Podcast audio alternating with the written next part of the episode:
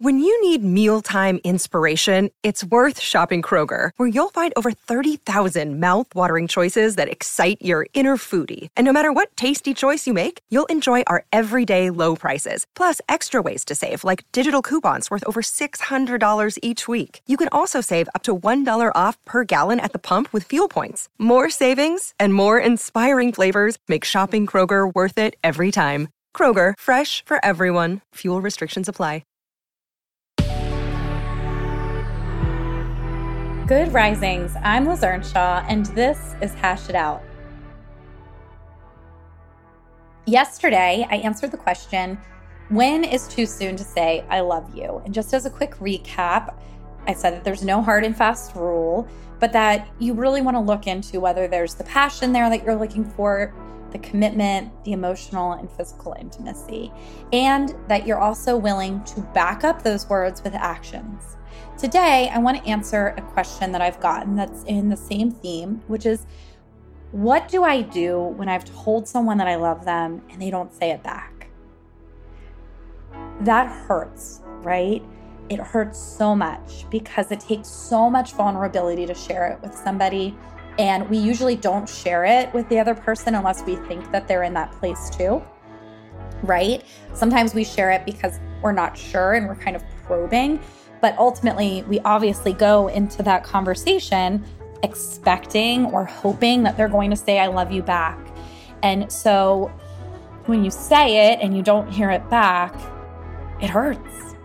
And the thing is, is that a lot could be playing a role in that. It could be that they don't feel that way, right? It could be that other things are playing a role that it made them feel really vulnerable because maybe some abandonment fears popped up or a fear of intimacy or maybe some like withdrawing coping mechanisms popped up. And so maybe that person froze. So there's a lot of reasons. And at the same time, it's really painful. So, what can you do about it? First of all, when you're going into telling someone that you love them, it's really important go into that conversation recognizing you can't control the outcome and that you don't want to control the outcome.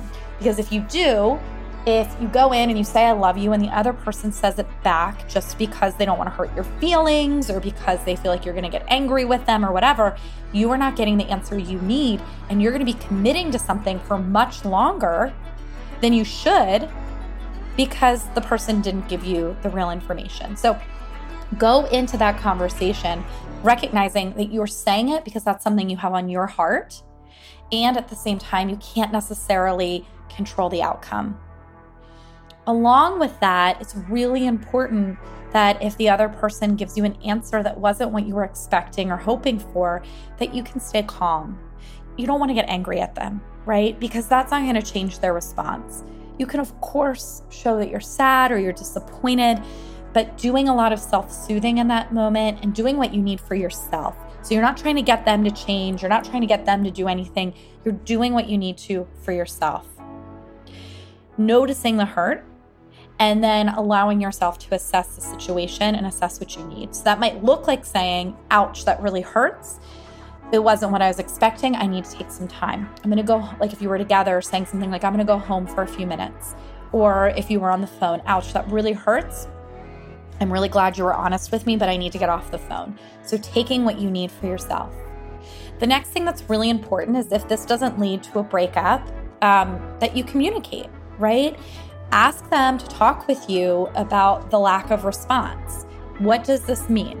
Is it that they weren't ready to discuss it? Is it that they were shocked? Is it that they're questioning things? Is it that they tend to take more time to assess? Is it that they've had bad past experiences? Communicate with them and try to figure out what this is about. And don't over communicate. So once you've had the conversation, accept their answer. Sometimes people get stuck because they will keep asking the same question again and again, hoping to get a different answer. I don't know is a good enough answer. So if the other person says, I don't know, that's their answer. Don't say, well, that's not a good answer. I need you to know. Take that answer and then do with it what you need to do for yourself. So you might say, I don't know is not a good enough answer for me, so I need to end this relationship. Or you might say, I'm okay with that for a couple months. Let's see where it goes. But try not to push people to give you answers that make you feel better. Allow them to give them the answers that they are willing to give and that they're able to give. Lastly, be compassionate with yourself. It's okay for you to be upset. You did nothing wrong by feeling sad, and you did nothing wrong by being honest about your feelings. If the other person isn't on the same page, it's good to know about that sooner rather than later. So you did the right thing. You shared your feelings and you got information, and it's completely okay if you're upset with that information. And at the same time, you're going to need to take that information in and make the best decision for yourself and your well being.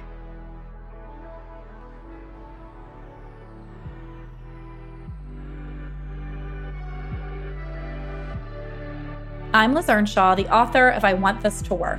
You can find me on Instagram at Liz Listens.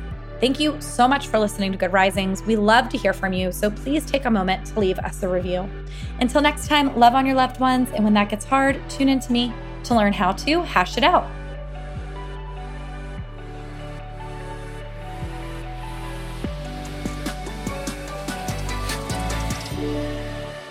Good Risings is presented by Cavalry Audio.